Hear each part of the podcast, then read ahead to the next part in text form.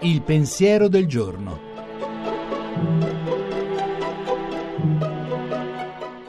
In studio Gianni Valente, redattore dell'agenzia Fides.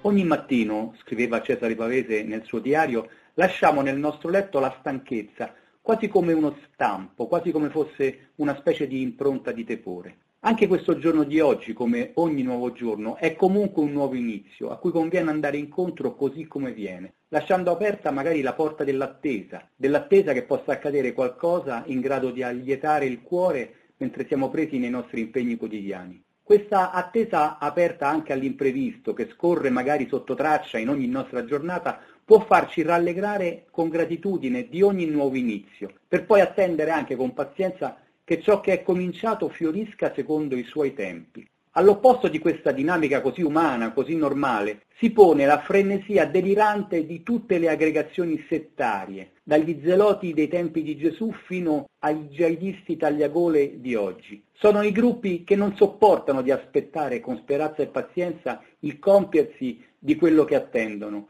secondo tempi e modi che non sono nelle loro mani. Sono quelli che non attendono con pazienza l'avvento del regno di Dio, ma pretendono di essere loro a realizzare la profezia e il trionfo del disegno divino nelle teste degli uomini e nella vita sociale. E per far questo puntano a accelerare la fine dei tempi e il loro delirio si trasforma facilmente in terrore e volontà di annientamento di sé e degli altri. Agli antipodi dell'esaltazione di morte di chi odia il tempo e il mondo e per questo vuole propiziare l'Apocalisse, la dinamica che può rendere più umane le nostre giornate è proprio l'attesa che domanda senza pretendere, che approfitta con gratitudine di ogni occasione di ripartenza e poi attende anche i tempi della fioritura.